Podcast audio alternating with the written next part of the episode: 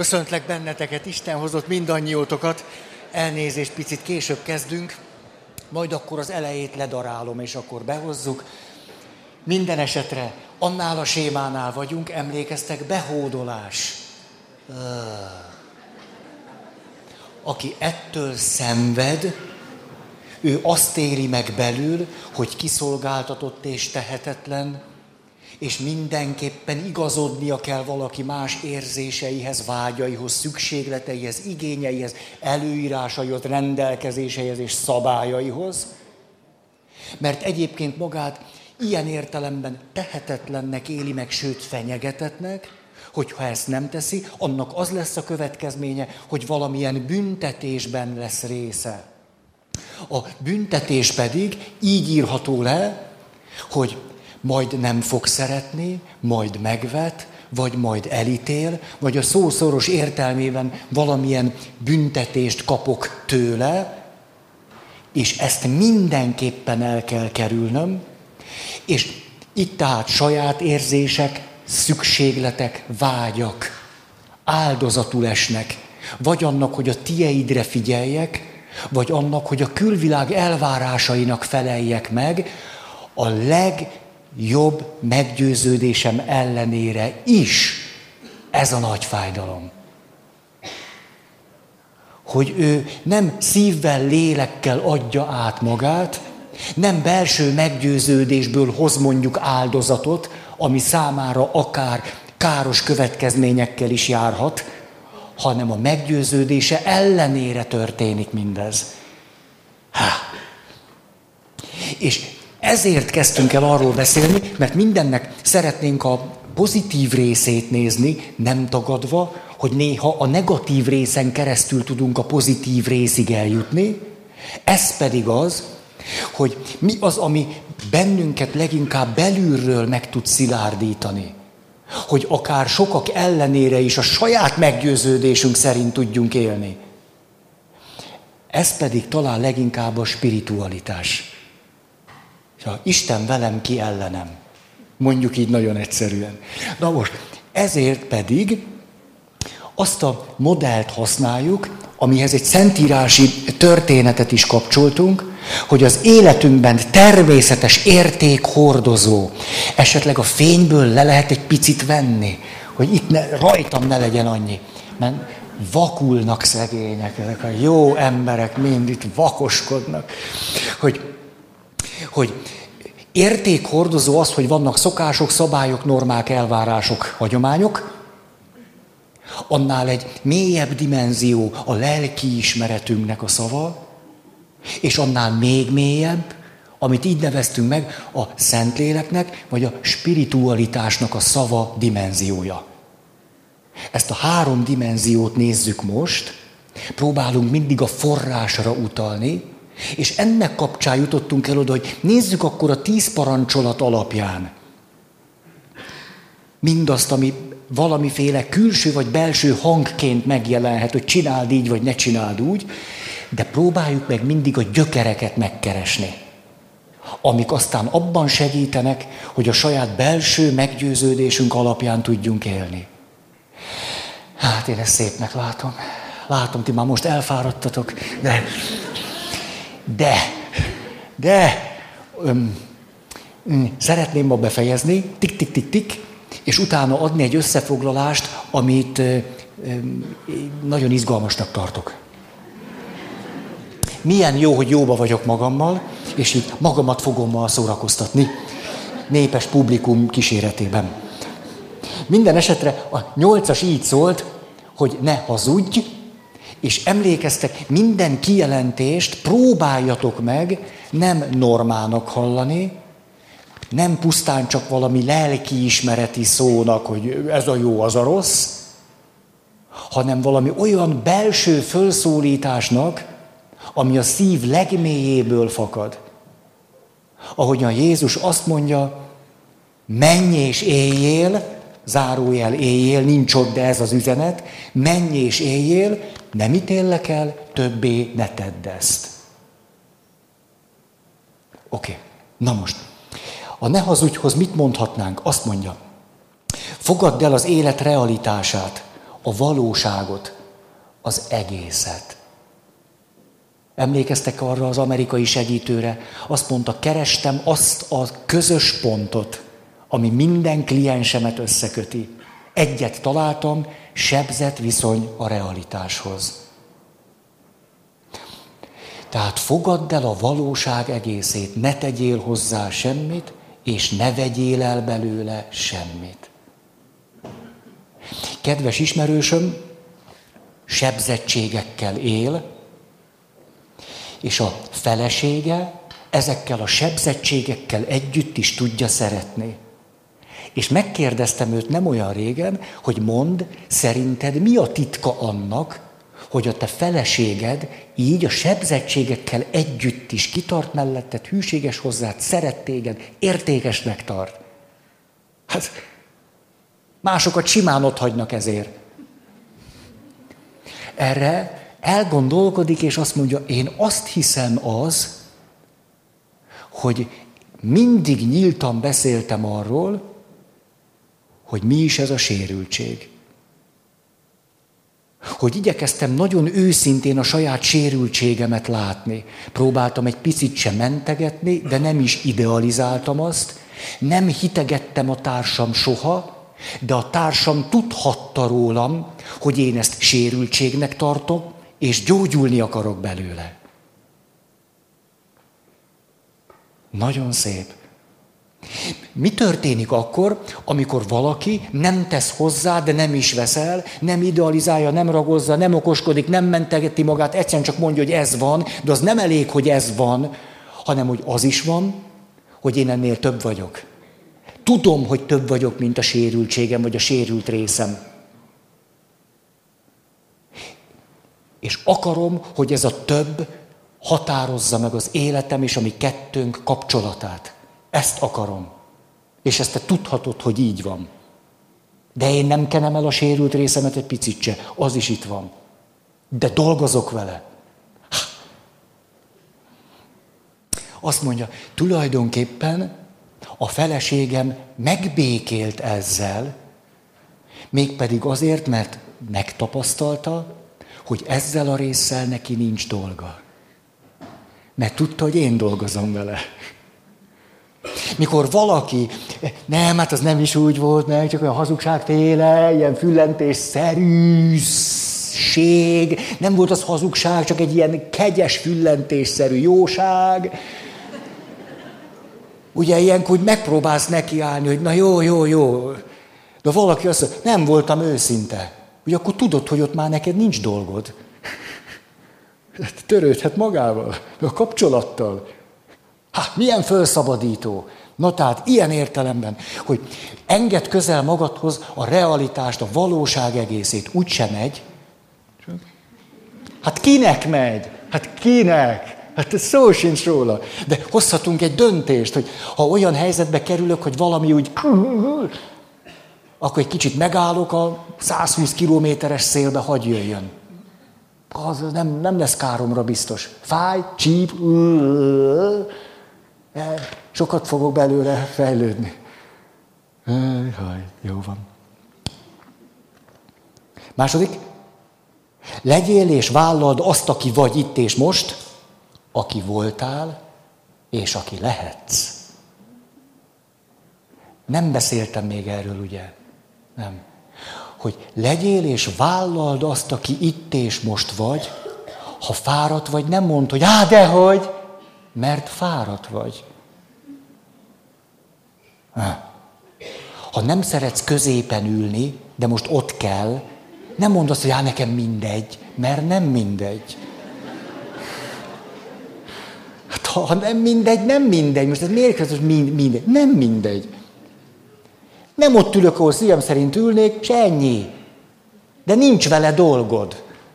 Tehát vállaljuk azt, akik itt és most vagyunk, de ne csak a jelenből éljünk, hanem a jelenben, ezért vállaljuk azt, akik voltunk. Ez azért is nehéz, mert jó esetben az történik velünk, mint a gyerekekkel. Minden gyerek úgy spontán módon nő. Különösebb ráhatás nélkül. Ezért, mikor nézzük a gyerekek sportteljesítményét, a gyerekek általában évről évre fejlődnek. Még akkor is, ha nem edzenek. Ez sokakat könnyű, könnyelműségre csábít, mint a Trabant jó útfekvése. És képzeljük azt el, hogy amikor visszanézek, és azt mondom, hogy én ezt hogy csináltam. Sokszor elönti a pír az orcánkat, összeset, ami van, és azt mondjuk, ö, ö, hogy nyugodtan ismerjük el, hogy akkor ennyit tudtam. Ennyit. Vékonyabb volt a biceps, hát ennél már nem, de... Na, így volt, ennyit tudtam, ennyit bírtam, erre voltam képes. És most, hogy ezt innen nézem, azt kell mondanom, nagyon hálás vagyok az életnek, hogy annak ott az összes terhét akkor nem láttam. Most már láttam, hogy azt nem úgy kellett volna. Nem úgy kellett volna. Mostani eszemmel másképp tenném. De elfogadom, hogy ott és akkor annyit tudtam. Nem egyszer, milyen nagy különbség van a között, múltkor mondtuk ezeket a, nem is tudom, mókás történeteket, vagy milyeneket, hogy mikor valaki újból és újból meggyónja a rég volt bűnöket. Hát valaki ezt elkezdi mondani, én leszoktam őt állítani. Meggyónta? Igen. Akkor köszönjük. Ennyi. Következő? Már nem a következő gyónó, hanem a... Annyira nem, csak hát én nekem, hát, mi, mi, hát ha már meggyónta, megbánta, kapott rá feloldozást, hát hagyjuk ezt. Ha az őt valamilyen szempontból mardossa, az nem gyónási téma, hanem lelki gondozói téma. Ez meg itt a gyónás. Hm. Tudom ilyen egyszerűen látni az életet.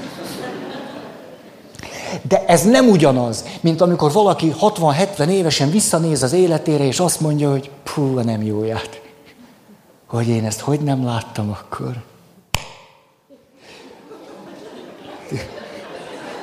Nem vagyok önbüntető.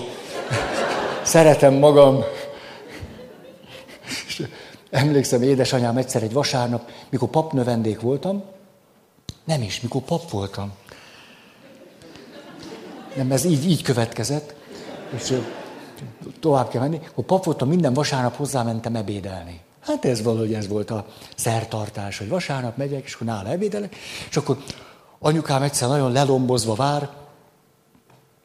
Sajnos ez a rántott sajton is érezhető volt. De hát ugye ilyenkor mégiscsak a személyközpontúság fölülmúlja a sajt állagát. És azt mondja, Ferikém, egész délelőtt szomorkodtam. Miért? Hát kezembe akadt egy nevelési könyv, egy gyereknevelési könyv. Ugye kettő volt nekünk otthon. A nekünk az ugye egy költői túlzás, mert én gyerek voltam. És a, épp az egyik anyukám kezébe akadt, az volt az egyik, amit nem olvasott. Most, hogy így elolvasgattam belőle néhány fejezetet, rájöttem, hogy mindent elrontottam. Ugye, segítőként rögtön megjelent bennem ez az empatikus attitűd. Tudtam, hogyha valaki azt mondja, hogy mindent elrontottam, akkor végül is regresszióban van. Ezért nem volt olyan nehéz a melléállás. És aztán a mély empátiából a következő szólamlás fakadt ajkaimról. Azért mindent nem. De ez érthető volt az érintettségem okán, hogy azért annyira lazán nem tudtam venni ezt a kijelentést, egy kicsit fürdőcskéztem benne. Szóval, de nagy dolog, mikor vállaljuk azt, aki voltunk, de éppenséggel nem egyszer ez olyan szembenézést kíván meg tőlünk, amiről nem is álmodtunk, hogy még ebben lesz részünk. Mert a múlt valahogy él bennünk, és éppenséggel az úgy él bennünk, hogy de hát én álltam a fronton. Ja, csak a front nem volt ott. Azért nem lőttek annyira. Hát én már itt vagyok, már három éve itt vagyok. Szóval, szóval, hogy vállalni azt, akik voltunk. És akkor ez megint egy nagyfajta őszinteséget kíván tőlünk. És itt, ami nagyon szép, nem ez, hogy ez csak jó, nem is inkább ízletes.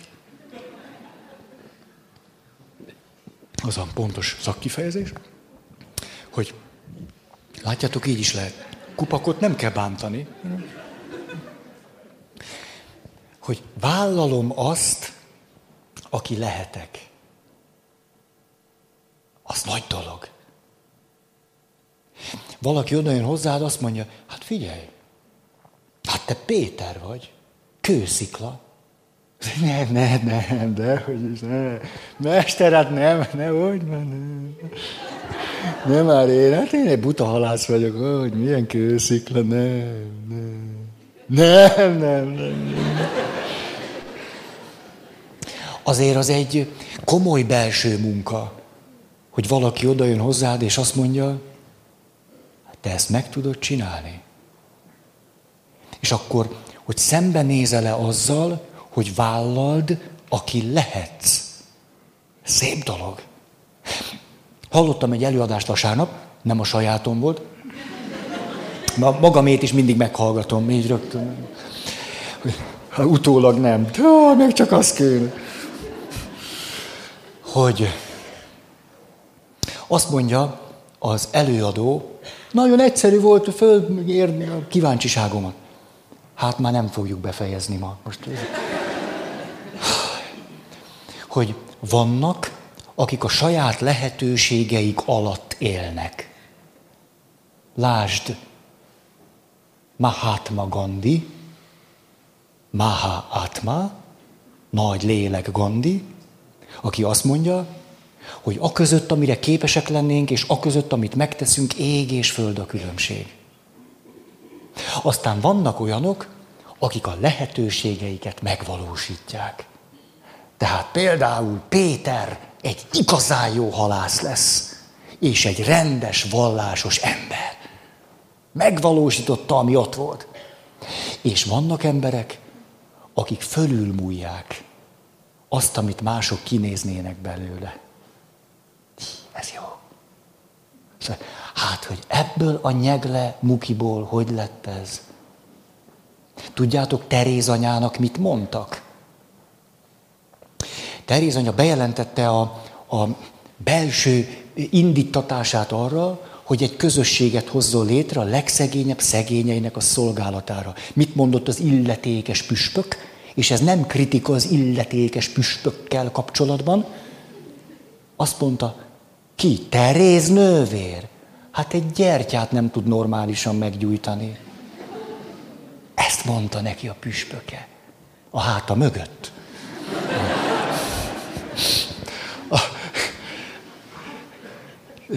Nem is kis dolog vállalni azt, akik lehetünk, akivé válhatunk. Például egy sebzett embernek vállalni azt, hogy ő benne van egy egészséges rész. Hogy van benne. És hogy ide kidolgozhat egy utat. És utána, igen, egy csomó szenvedés révén meg is maradhat döntően ennél a résznél. És lesz egy csomó szenvedése, nyüglődése, nyomorúsága amiatt. Nem fog neki mindig jól esni, hogy az egészséges részében van. Kifejezetten rosszul fog esni neki, nem egyszer. Mert nem lesz neki könnyű az egészséges részébe lenni.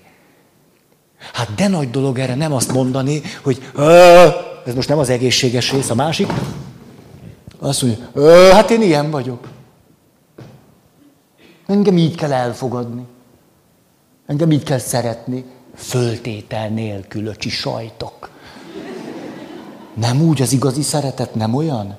Ugye ez a szeretettel való visszaélés. Arra hivatkozni, hogy én már csak ilyen vagyok, és ha te szeretsz, akkor feltétel nélkül szeretsz, tehát én nem változok egy kicsit se.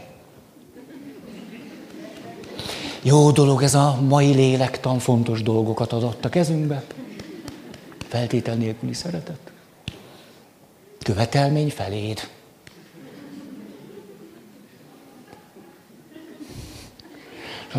Nagy dolog vállalni azt, akivé lehetünk. Pierre Abbé, a és egyébként ez nem olyan érdekes, inkább csak érdekes,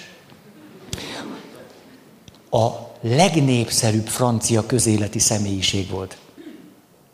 A legnépszerűbb, hosszú ideig, Cousteau kapitányt is, Prostot is. Tényleg. Tehát nem volt az a sportoló, az a közéleti személy, politikusokat ne is említsünk. Egy vékony, nyüszüge pap. Mindenkinél népszerű volt. negyvennégy negyvenöt mentette a zsidókat, a menekülteket, a, akik nem paktáltak le a német megszállókkal, ugye francia volt. Kockáztatta az életét, akkor a szegények, akkor a bevándorlók, akkor a hajléktalanok. A, e, hú, alig ismerjük a nevét. Pierre Abbé. Jelent meg néhány pici kötet tőle. Jövő hétre kérem. A, ez a felszólítás. Na most, képzeljétek el, ő a következőt mondja. Édesapám egy melegszívű, nagyvonalú ember volt. Édesanyám pedig egy hihetetlenül erkölcsi tartással rendelkező asszony.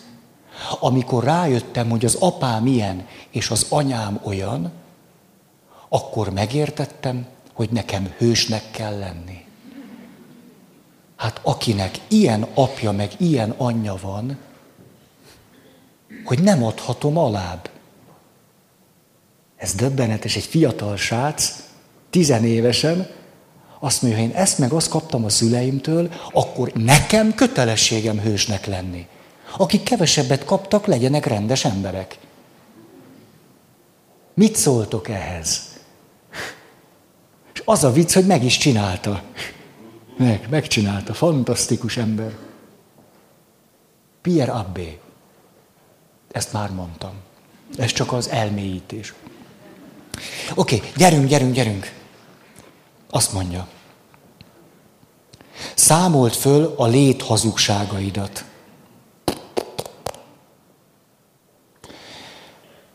Hamvas Bélától van a kifejezés, hogy nagyon sokan nem egyszerűen csak hazudnak maguknak, nem föltétlen rossz szándékkal, ez valahogy vérünké válik, hogy önmagunkat védjük, ez egy nem jó módja az önvédelemnek. Nem egyszerűen csak hazudunk ebben-abban magunknak, hanem léthazugságban élünk. Ahogyan éljük az életet, az önmagában egy hazugság. Hú, ez durva, nem? Ilyeneket nem szoktam. Vagy szoktam? Nem, nem tudom. Nem tudom. Szoktam, vagy nem szoktam. Hát azt hazudom magamnak, hogy nem szoktam. Mindig kedves vagyok, aranyos, de ilyet én biztos nem szoktam. Ezt a Hamvas Béla mondja, én mosom kezeim. Például az alkoholbeteg, aki azt mondja, hogy bármikor le tudom rakni a poharat, meg üveget, akármit lerakok, amikor akarok. Ő léthazugságban él. Mikor ő azt mondja, hogy én, én nem vagyok alkoholbeteg. Ki? Ki? Nagyböjtben nem ittam. Na, na, erre mondjál valamit, segítőkém. Ugye ez egy tünete az alkoholbetegségnek, hogy periódikusan nem iszik. Hogy a léthazugságát fönn tudja tartani. Öm. Érdemes megkülönböztetnünk azt, hogy ebben vagy abban áltatjuk magunkat, és itt én megint nem tételezem föl, hogy rosszak vagyunk, vagy ezt gonosz szándékból tennénk. Nem tételezem föl, csak azt mondom, hogy így van.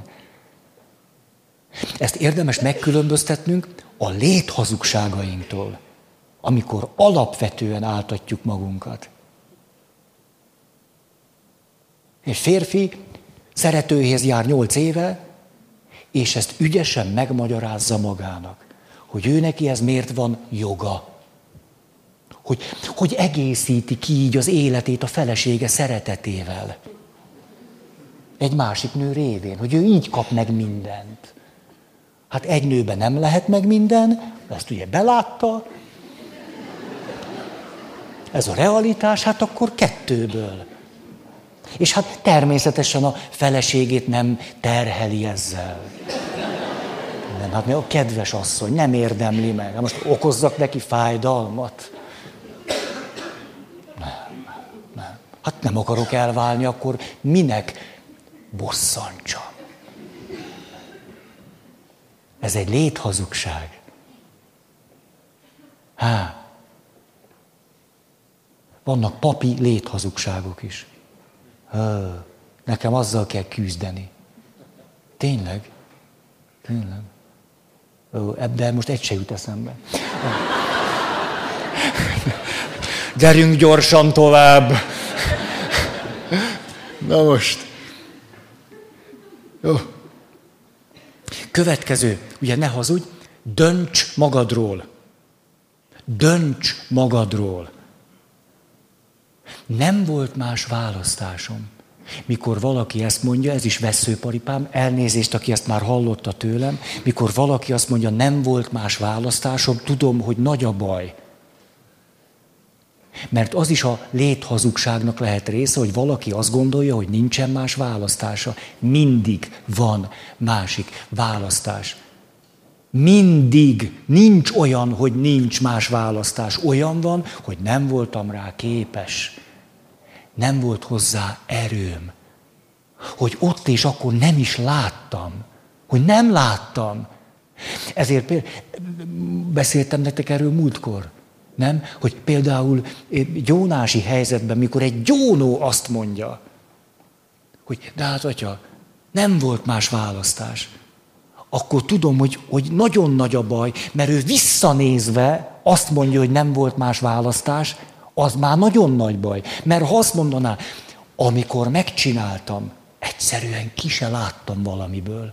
Vagy egy érzésből, vagy egy indulatból, vagy valami sértettségből, a sebemből, ki, de semmit nem láttam, csak azt, hogy harapd el a torkát. Ez, en, ennyihez tudtam hozzáférni. Ezt én most két nap, vagy húsz év múlva nagyon is meg tudom érteni, hogy egy emberrel ilyen történhet. De ő akkor jut el valahova, azt mondja, hogy igen, akkor úgy volt, de most visszanézve azt mondom, azt a betyárját, hogy nem láttam, hogy... De húsz év most azt mondja, hát nem volt más választás. Ennél még rosszabb, lásd, behódolás, azt mondja, hát olyan idők voltak. Igen. Hát most jó, hogy fölvilágosít róla, hogy, mi, hogy hogy mentek a dolgok. De ez nem egy korrajz tematikájú beszélgetés köztünk. Milyen idők jártak, fecsegünk egy kicsit.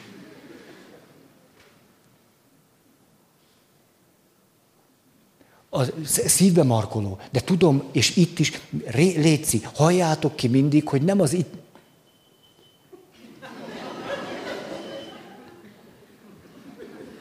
Ezt hova találjon be? Hogy, hogy nem az ítélkezés van bennem, hát mit, mit ítélkezzek e fölött? Hanem van bennem egy ilyen em, düvel elegy,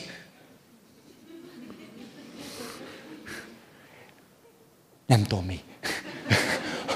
Dühig jutottam el. Tehát, de egy ilyen, egy ilyen csinálhatnék, hogy mi lesz így veled? Hát, hát ha, ha most te innen úgy fogsz elmenni, hogy nem volt más választásra, milyen idők jártak, ez az egész itt. Majdnem azt mondom, nem sokat fog érni. Nem sokat. Nem. Mert most a gyónást is betettük a léthazugság világába. Most már azt is mondhatod, hogy még meg is gyóntad. Ettől az körülbelül annyi, hogy a lakatot is rázártuk. Hát ő rajta az segítene, hogy azt mondja végre, hogy igen, tudom, mások tudták másképp. Én nem tudtam. És mert én nem tudtam, ez nekem fáj. Nekem nagyon fáj, és... De kár, hogy nem tudtam. Ezután lehet élni. Hogy olyan idők jártak, és nem lehetett más csinálni, na ezt már ne. Elmondanám papismerősöm. Ugye, olyan idők jártak. Ezért, mert hogy olyan idők jártak, ő mit csinált? Otthon, de ezt nem mondta el senkinek. Oké, okay, honnan tudom? Jó, ezt most hagyjuk. A... Akkor még nem mondta el senkinek, Fogta, és a saját bőrén cigarettákat oltott el. De nem azért, mert meg volt makkanva, meg mazohista volt, hanem azt mondja, olyan idők járnak, hogy ezt úgy tűnik, hogy bírni kell. Hát nem adhatom föl majd a paptársaimat, meg a gyónókat, akik hozzám jöttek. Hát olyan idők járnak, hogy most így kell edzeni. Értitek ezt? És ő edzett. Azt mondta, hát bármikor, nekem ezt bírni kell. Ez, ez csak azt jelenti számomra, hogyha, hát nem, miért, hát úgyis tud, mit, nem mondom én ezt tovább. Hát, hát aki nem érti, úgyis mindegy. Mára. Majd holnap megint mondom, és akkor... Szóval a hazugságot különböztessük meg a léthazugságtól. A, a, na, gyerünk. A szenvedélybeteg, haha, ugye mi a léthazugságának a része? Azt mondja, van nekem akaraterőm, bármikor abba hagyom. Nem vagyok az, de abba hagyom bármikor. A logika nem számít ilyenkor, tehát a léthazugság fütyül rá. Mit állít? Hogy van nekem akaratom, amennyi kell. Ez a léthazugság része, és mikor fog meggyógyulni?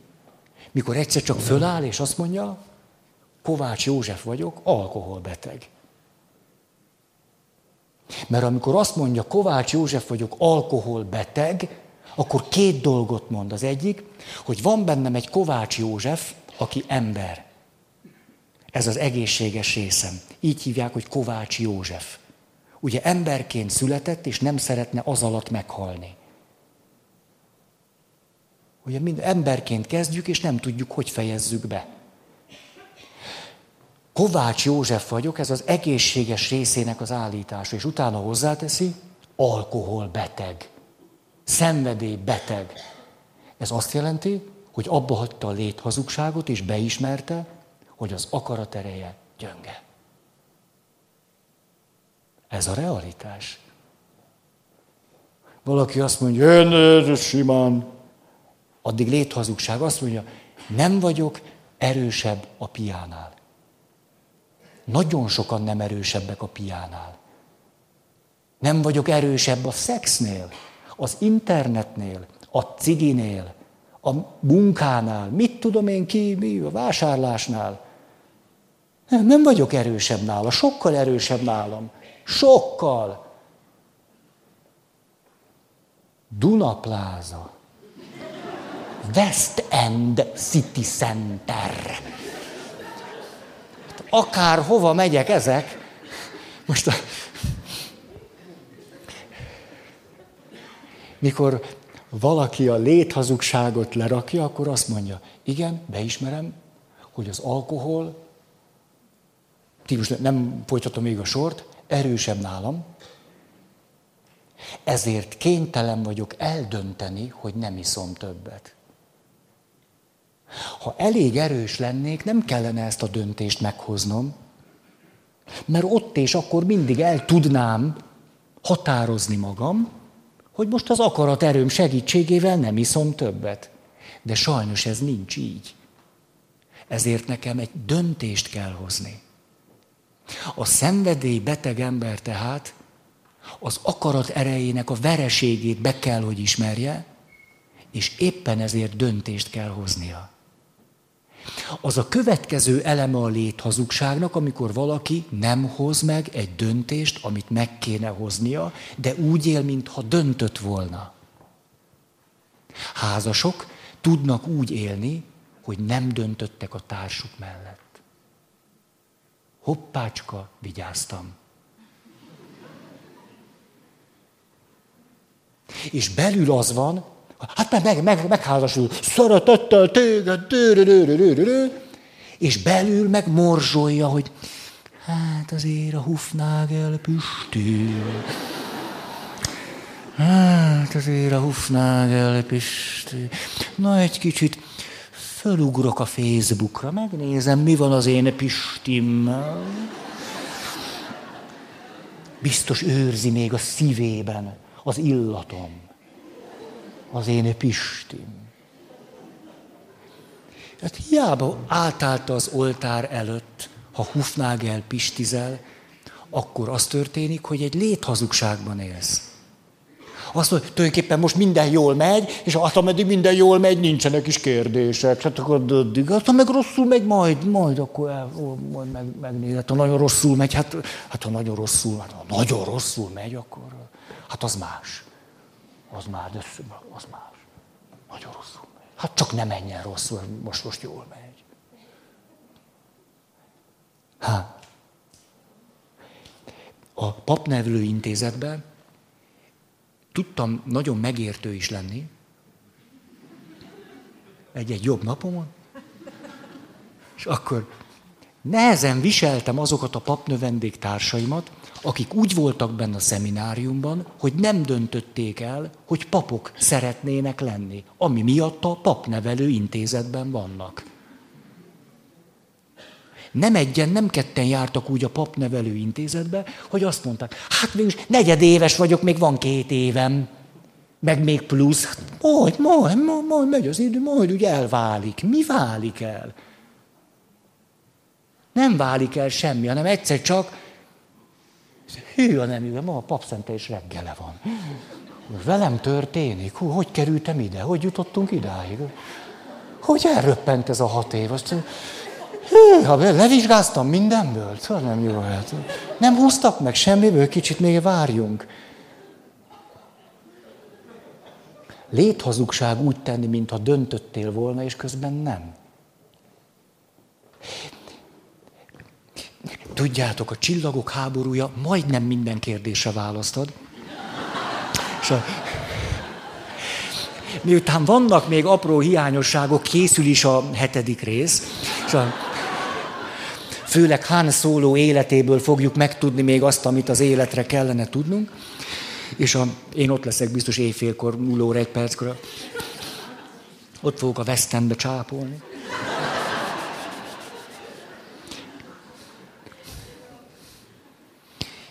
Mikor azt mondja a fiatal Luke Skywalker, mikor Yoda mester fölszólítja őt, hogy azt az űrhajót most... Nem így volt? Hát pontosan így. Fiam, csináld. Mester, megpróbálom. Na, azt már ne. Hát egy űrhajót nem próbál meg az ember fölemelni. Atyám fiai, egy űrhajót vagy fölemelünk, vagy nem. Az... Itt egy bengen a űrhajó, megnézem át, a föld bírom emelni. Mit egy űrhajót? Hát, hát most, vagy csinálom, vagy nem csinálom. És akkor azt mondja, nem bírtam, ez tisztességes. Ha meg lebeg, akkor bírtam. Hát de most megpróbálom, ilyen nincs. Most megházasodsz, azt mondja, hát megpróbálom. Meg,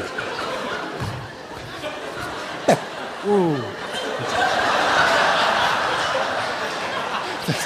Most, a, most a, a kedves ismerősöm jutott eszembe, nem ez a fajta, csak ez a történet ide illik.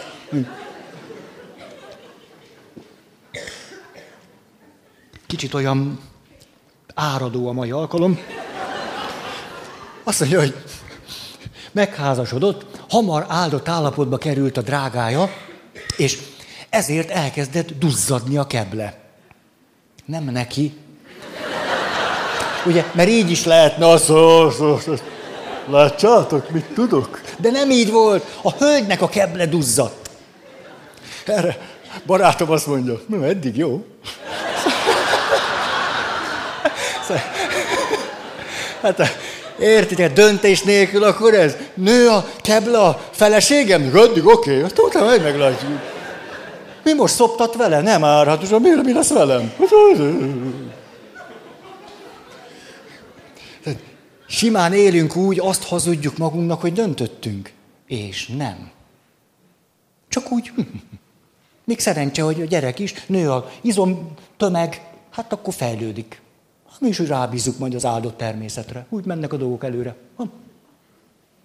Csak elég lesz. Jó van, ne, nem tudom. Jó van.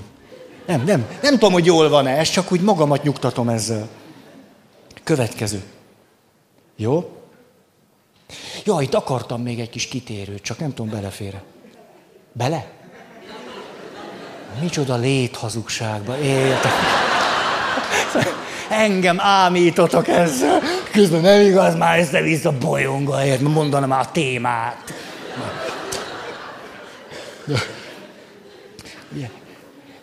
Csak nem mindannyian voltatok ott húsvétkor a misén.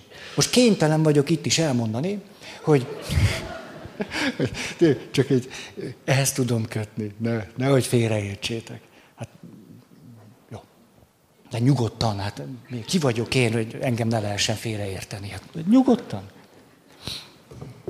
Hogy Istennel való kapcsolatunk íve, aztán megy nekem anélkül is. Hűha, azt hiszem, hogy nem megy nekem Isten nélkül. Az már nagyon nagy dolog, valaki azt mondja, hogy nem megy nekem Isten nélkül. Az, az nagyon nagy dolog. Ott már a realitás egy, egy többlete megjelent, hogy úgy belátom, hogy hát azért, azért matyába, jó? Következő lépés, léthazugságunk felszámolásában. Rájövök, hogy nekem Istennel sem megy. Ez a büdös nagy helyzet. Hogy Istennel sem megy. Ugyan a naív korszakunk az, hogy hát igen, Isten nélkül éltem, majd most, most megtérek, és akkor majd megy nekem Istennel.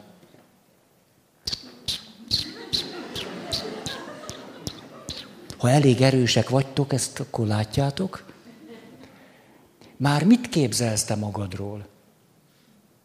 Ugye, mint megy a kisegér meg az elefánt a hídon, ismeritek? Megy a kisegér meg az elefánt, azt mondja a kisegér, ha, hallod, hogy, hogy dübörgünk. Hát a kisegér nem mondja azt, hogy hogy dübörgünk. Az elefánt dübörög, meg cincog. Attól, hogy az elefánttal megy, ő nem dübörög, hanem az elefánt dübörög. Ő meg... Csak patkánnyal ne találkozunk.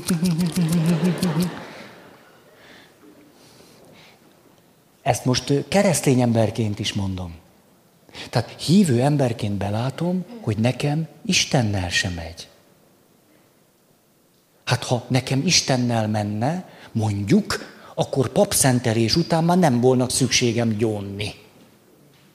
Már megy nekem Istennel, nem Isten nélkül nem ment, most Istennel vagyok, akkor el van, el van rendezve. A, a mi belátásunk Istennel való kapcsolatunkban az, hogy nekünk Istennel sem megy.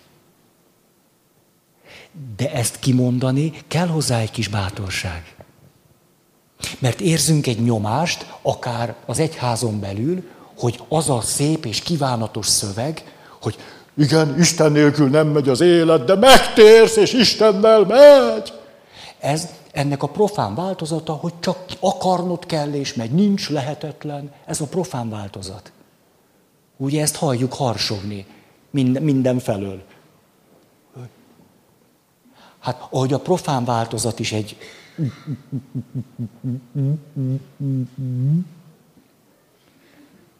Nem, nekünk Istennel se megy.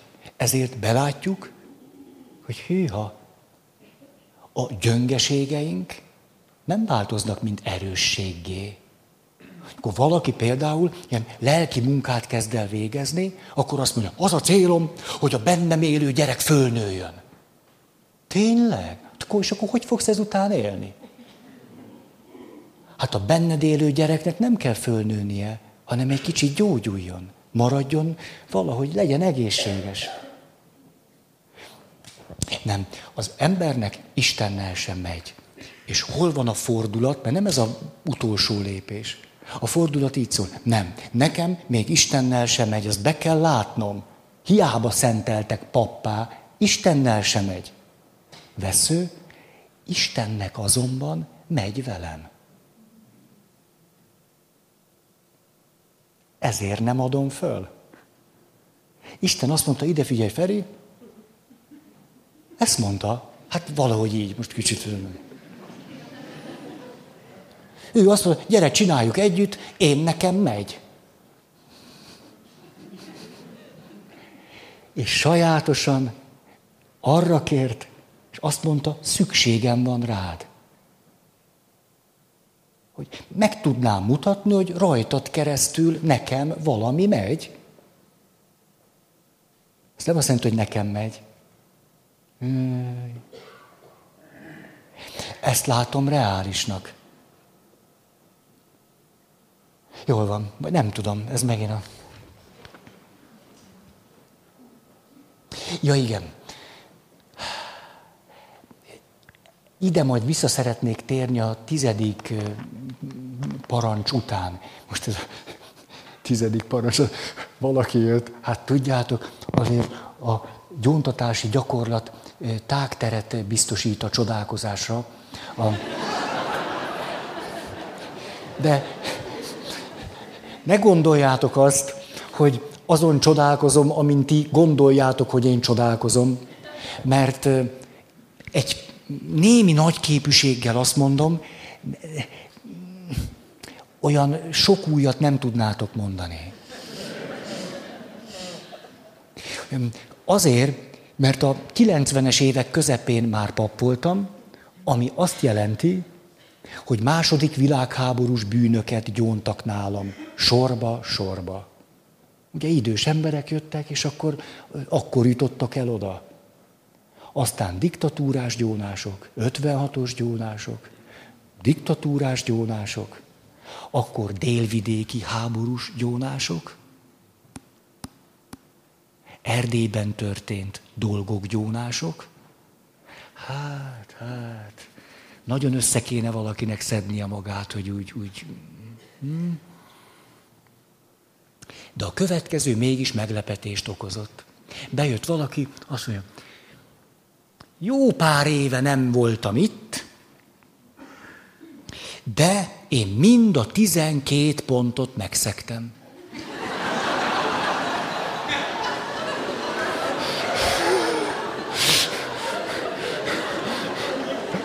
Na látjátok? Erre mondják, hogy ilyen idők jártak. Itt ez egy pontos kifejezés.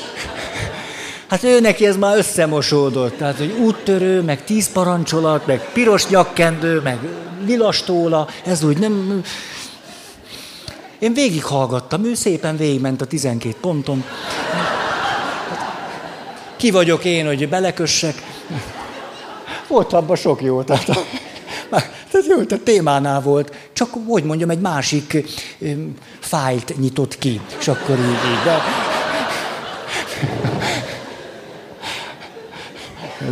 Megszegtem mind a tizenkét pontot. De kicsit elkezdtem, hogy hogy is volt, hogy is volt. Látod, Feri, ezt se tanultad meg rendesen, gyorsan. Gyorsan, gyorsan zárkozz fel a gyónóhoz, mert így nem... nem. Le vagy egy kicsit maradva. Azt mondja, szüntesd meg az önmagaddal való meghasonlásod. Hmm. Jó, hát ezt most, most hosszan lehetne, de nem. Na de ez szép. Mondd el mindazt, amit el kell mondanod. Ugye elvileg úgy, hogy ne hazudj, más becsületébe kárt ne tégy. Ennek a másik oldalán valami ilyesmit hallottam. Mondj el mindent, amit el kell mondanod. Van, hogy valamit nem kell elmondani, lehetne, de nem kell elmondani, lehetne, de nem érdemes elmondani. Talán Mellónak volt egy története, a egyik könyvében szerzeteshez szalad a tanítvány. Mester, mester, hallottad? Áj, áj, áj, áj. Először is igaz? Azt a, a tanítvány így hirtelen, és azt, azt hiszem nem. Na jó. Második, javára lesz valakinek? Hát azt hiszem nem. Legalább humoros. A tanítvány azt mondja, hát ez nem. Akkor nem mondd el. Szóval, szóval, mondd el mindazt, amit el kell mondanod. És ezt úgy is mondhatnám, hogy tanúskodj. Legyél tanú, tanúskodj. És ez olyan, egy történetben értettem ezt meg igazán. Nem a fejemmel, hanem itt beljebb. Hogy? Ezt nem tudom, ez nincs beljebb, csak máshol. A házastársi konfliktusról számolt be a férj és a feleség. Jó, szövevényes konfliktus volt, nem is nagyon értettem. A... Hát tényleg, mi szerintetek, ezt lehet mind érteni. Mit? Akkor az űrzavar volt, hogy na.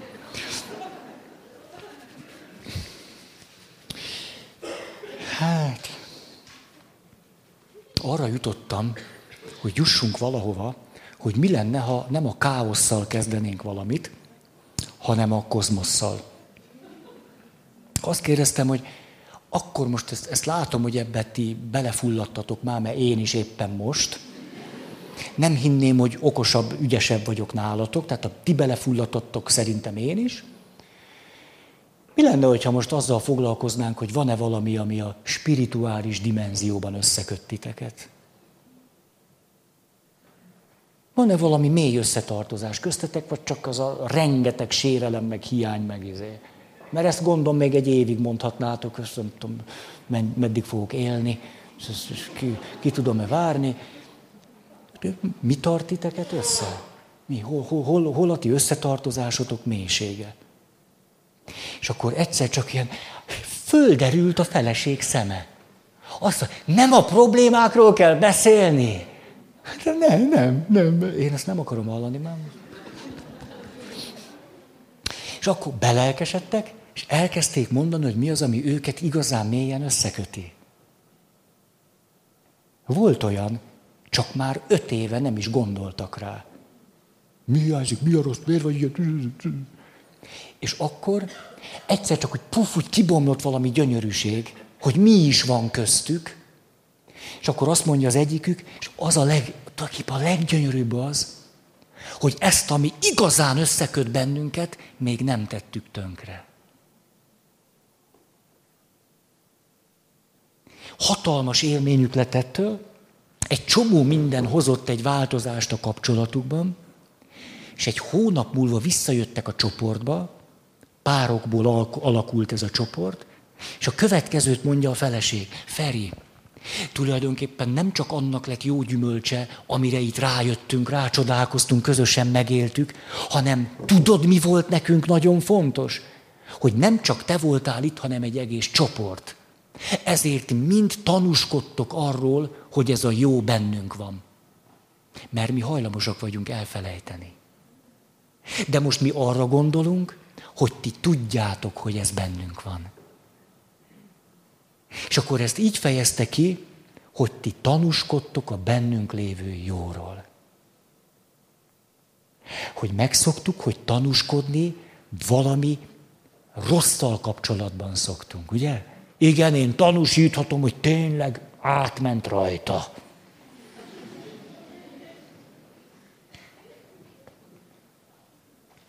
Én tanúsítom, hogy te a feleségedet tudtad szeretni. Mert én akkor ismertelek, és láttam.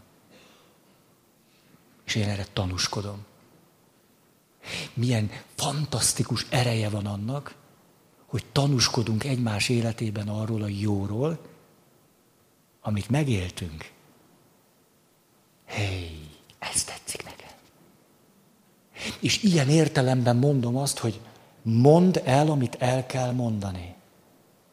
Most azt a részét nem hangsúlyozom, amit már sokszor hangsúlyoztam, hogy a férfiak mondják a feleségüknek, hogy szeretlek, mert azt mondani kell.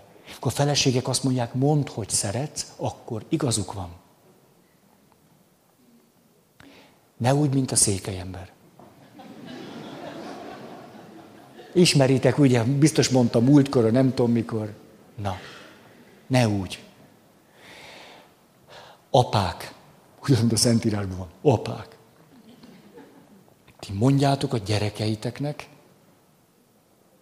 megfelelő helyzetben, megfelelő pillanatban ott, és akkor büszke vagyok rád, fiam. Büszke vagyok rád, lányom. Anyák. Mondjátok a fiatoknak, lányotoknak, szeretlek. Apák. Mondjátok a fiaitoknak, ügyes vagy, fiam, gratulálok. Ez szép volt. Az apa mondja a fiának, gratulálok. Az apa mondja a lányának, lányom, gyönyörű vagy. Gyönyörű vagy. Vannak szavak, mondatok, amiket el kell mondani. Istennel kapcsolatban ezt valaki úgy fogalmazta meg, hogy Istenről azután lehet hallgatni, ha már beszéltünk róla. Én ezért mindig egy picit beszélek róla, és utána akkor. Többit rátok bízom. Tehát amit el kell mondani, azt mondjuk el. Aztán vedd magadra a valóság rádeső, neked szánt részét, az igazságot. Ugye a valóság nekünk szánt része az igazság. Az az igazság, a személyes valóság. Vegyük magunkra a valóság nekünk szánt részét. Élj úgy, hogy szabadon bárki szemében nézhess, és bárki a te szemedben nézhessen. Ilyeneket mondok. Élj úgy, hogy szabadon bárki szemében nézhess, és bárki a szemedben nézhessen. Hej, haj! Beszélj úgy, hogy bármikor szabadon az órádra nézhess, és tudhass, jól gazdálkodtál az idővel. Van még fejlődni valóm. Becsüld meg és gondozd a bizalom szövetét. A kegyes hazugsággal mindig is ez volt a bajom, hogy a bizalom szövetét roncsolja. Egy gyereknek nem mondjunk olyat, amit később vissza kell vonni.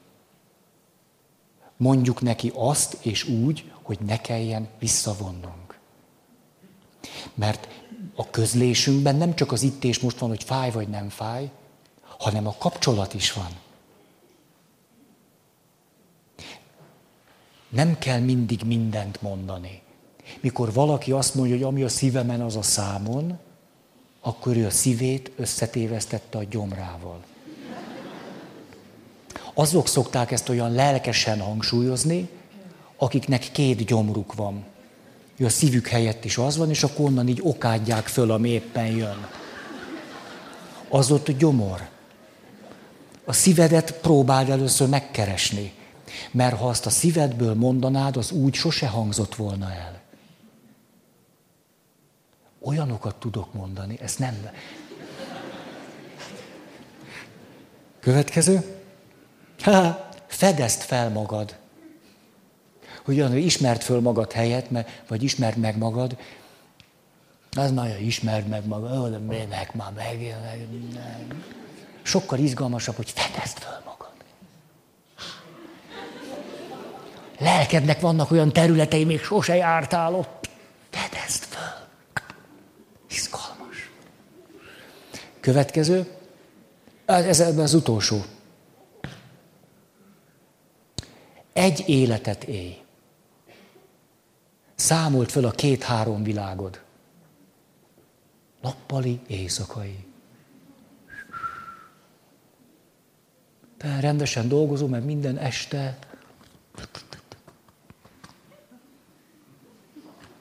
Le van húzva a roló, kakuk. A... Ugye erről is beszéltem volt már párszor, a legtöbb ember nem kettős életet él, mert az nagyon energiaigényes. Tehát mindenhol két család, két lakás, két, az, az, az melós nagyon. Kevesen vállalják ezt.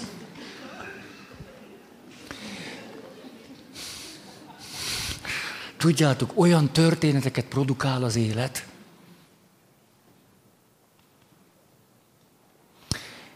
meghalt egy férfi. A férfi kettős életet élt. Mégpedig a szomszéd asszonnyal valósította meg azt a másikat. Tényleg így volt. Az ügy pikantériája, hogy a lakótelepi házban egymással szemben volt a két családja. Így, ahogy mondom. Itt is volt egy alom, Ott is volt egy fészek. Fészek meleg, fészek alja, gyerekek itt-ott. És amikor meghalt a férfi, ez úgy megrendítette a másik családot, aki végig lét hazugságban élve nem szólt erről emennek a családnak, hogy ez hirtelen kipattant. Hirtelen a szomszéd is elkezdett gyászolni. Hát, hát ó, meghalt az apa, meghalt a férj. Egyszerűen nem lehetett elrejteni azt, ami van. Elérkezett a temetés. Hívták a papot, a papnak nem mondtak semmit. Olyat úgy is kell, persze, ne legyen botrány. Hát a pap meg a, az, hány gyereke volt? Hát látta, kicsit zavarba van a hölgy, mondta, hogy hat. Mondom, hú, az milyen szép, a hat gyerek, de három volt itt, három ott. És, és akkor a pap ugye a maga fantáziáját hozzátette, és akkor úgy volt a ravatalozóban, ugye negyedik emelet kettő állt itt, negyedik emelet hat állt ott, mindenféle kapcsolt részekkel. A pap meg középen, ugye mégiscsak ő viszi a dolgokat. És akkor hát meghirdette ugye az örök életet. Ugye nem nagyon tudta, hova veti a magot, de és mondta, hogy hát testvérek, hát egy ilyen nagyszerű apa.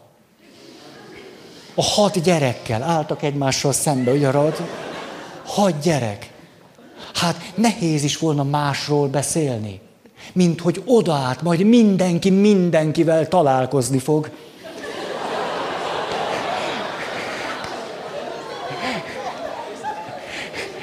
És a feleség a négy per hatból, aki csak, csak polgárja volt, a következőt mondta ott a ravatalozóba úgy, hogy nem gondolkozott, csak mondta, azt mondja, na azt tenne be!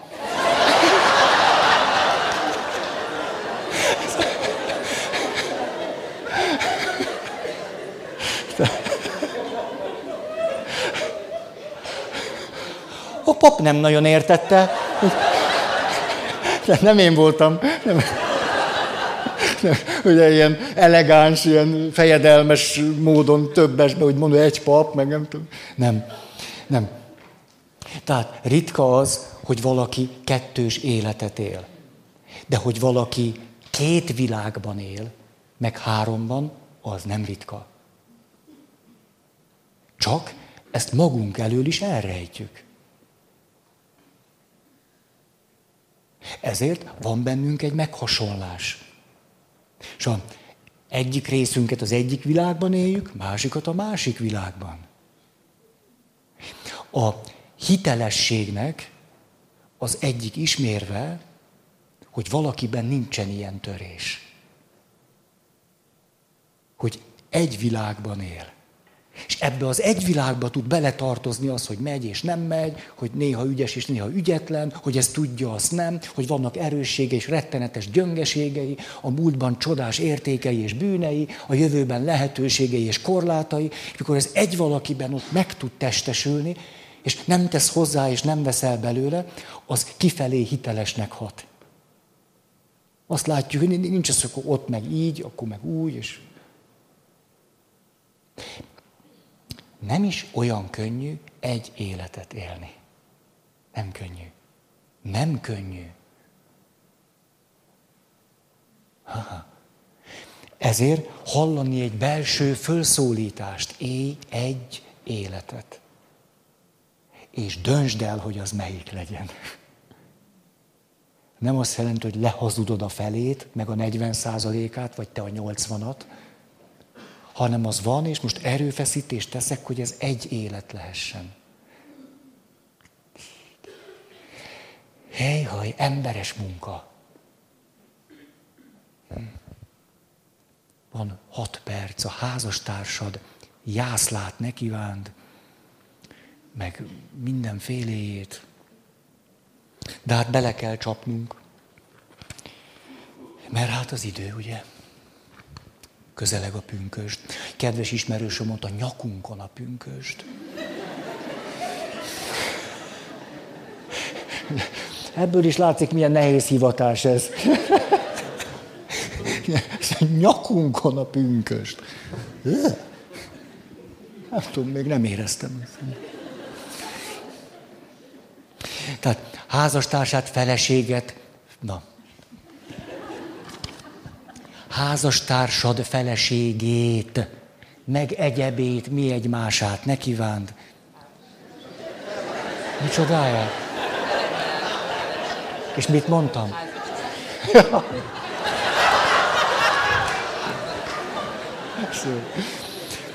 A házastársad feleségét.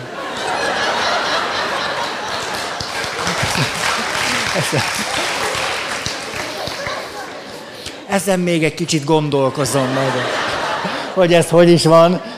Most sikerült magamat meglepni, ezen még dolgozom. Ez, most nem állítom, hogy ez ki lenne dolgozva, ez a, ez a gondolatom, ez most csak úgy spontán jött. Házastársad feleségét. Múltkor is mondtam valami ilyesmit. Jó, jó, hát ezt nem tudom. Jó, azt mondjam. De jó van, jó van. Örülök a, a megnyilatkozásaitoknak. Na nem esik jól, de... Na, azt mondjam. Azt mondja. Mondjad? Figyeltek, figyeltek. Jó, jó. Azt mondja, hogy hát háza... De azért volt így, mert rosszul írtam. Most nézem, hogy nem is spontán rontottam el, hanem... Szóval itt összevontam. Jó.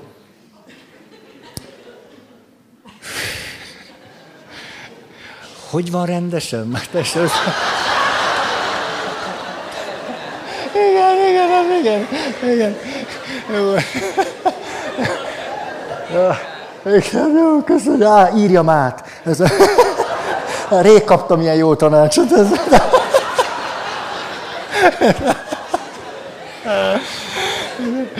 Jó, tehát akkor maradjunk a fele barátnál. Jó. De vége van az időnek. Jó, na. Azt mondja, egyáltalán nem olyan vicces, gyerünk már. Azt mondja. Legyél... Szóval nem bírom folytatni. Vége, vége. Tényleg. Tehát akkor azt mondanám, úgy imperatívusban, házastársadat kívánd.